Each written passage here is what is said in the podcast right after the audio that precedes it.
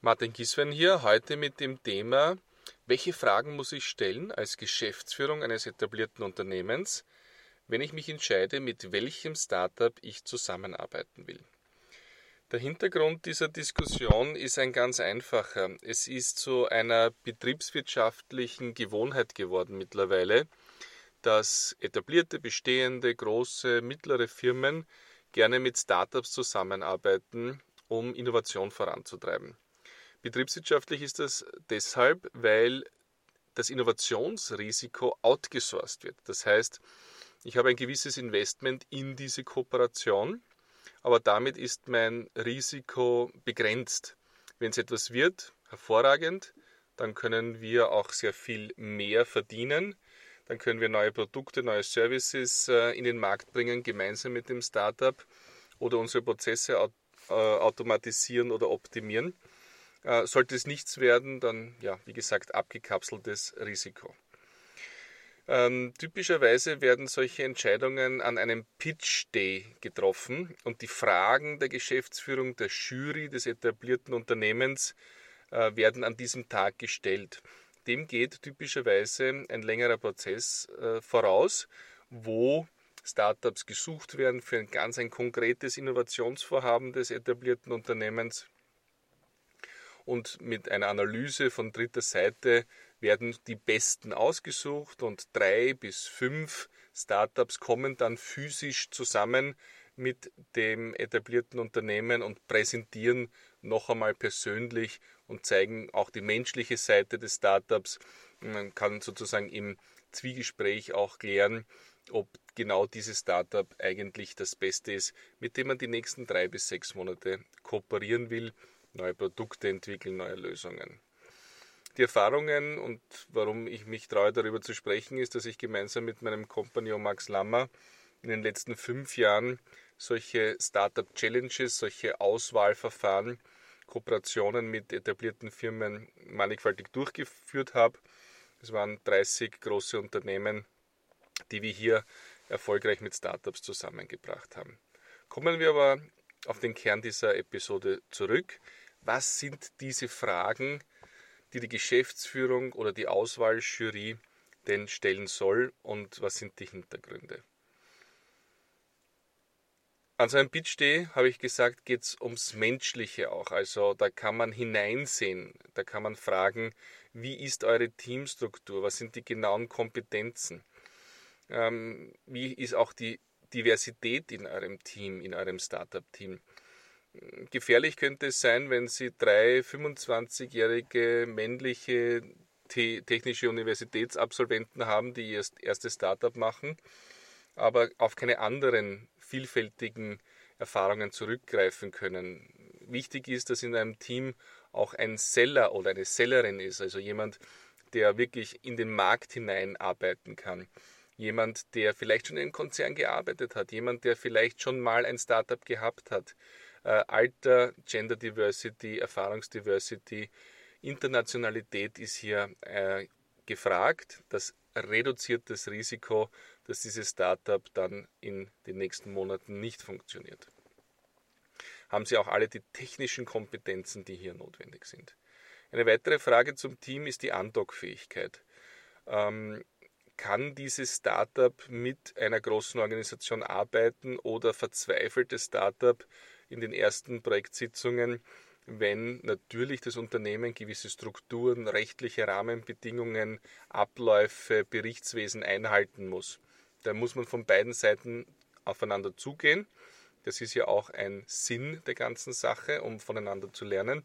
Aber eine gewisse Andockfähigkeit oder die Erfahrung, wie es denn ist, mit größeren Organisationen zusammenarbeiten, ist hier sicherlich ein sehr positives Auswahlkriterium.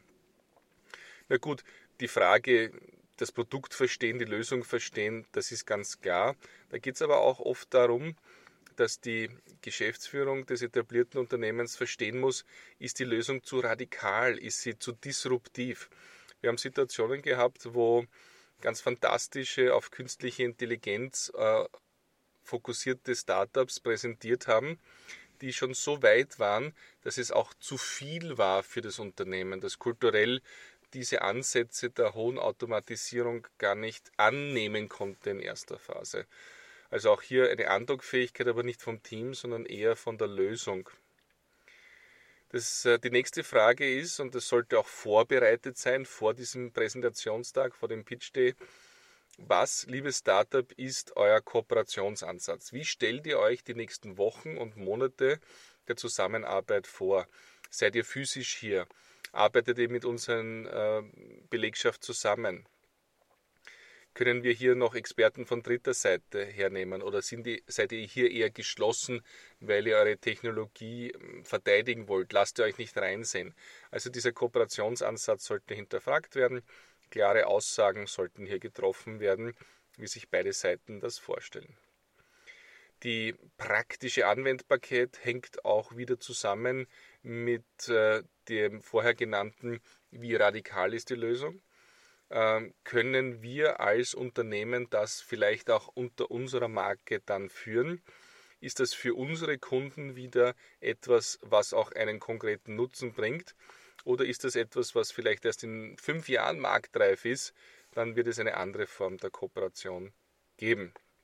Eine ganz wichtige Frage ist von Seiten des etablierten Unternehmens gegenüber dem Startup, wie schätzt ihr den Implementierungsaufwand eurer Lösung in unsere Infrastruktur, in unsere IT denn ein? Ist es etwas, was eher Plug and Play ist, was man anstecken kann und es funktioniert? Oder haben wir hier große Aufwände und müssen auf unserer Seite zusätzliche Investitionen äh, auf uns nehmen?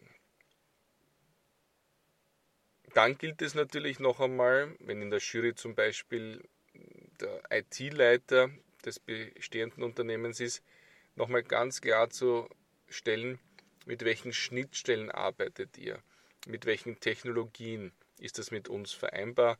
Das fließt natürlich auch in den Implementierungsaufwand ein. Das waren die typischen Fragen, die immer wieder gestellt werden, die es erleichtern, nachher, nach diesem Pitch Day, schnell eine Entscheidung zu treffen, mit welchen der präsentierenden Startups man zusammenarbeiten will, eventuell auch in Kombination, weil die Startups unterschiedliche Teilaspekte der gewünschten Innovationslösung bringen. Weitere Fragen, die man stellen kann, hm, die speziell auf die Situation abgestimmt sind, ist zu hinterfragen, äh, wie stabil ist das Startup, insbesondere in der Kapitalisierung. Also wie lange reicht die bisher vorhandene Investition in dieses Startup von dritter Seite, vielleicht von Business Angels und von Risikofinanzierern, äh, damit das Startup auch noch die drei bis sechs Monate liquide ist, um in diese Kooperation gehen zu können. Ähm, eine weitere Frage kann sein und soll sein, da sind wir immer wieder drauf gekommen, wollt ihr, dass wir als etablierte Firma euch etwas zahlen dafür, dass ihr die Lösung bei uns implementiert oder mit uns weiterentwickelt?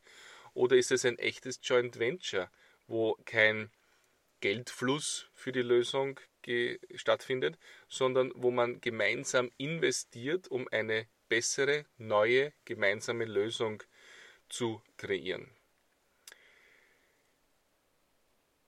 Eine spezielle Frage, die insbesondere von Investoren gerne gestellt wird und die man etablierten Unternehmen auch durchaus anraten kann, ist, ist einer der Gründer schon mal gescheitert?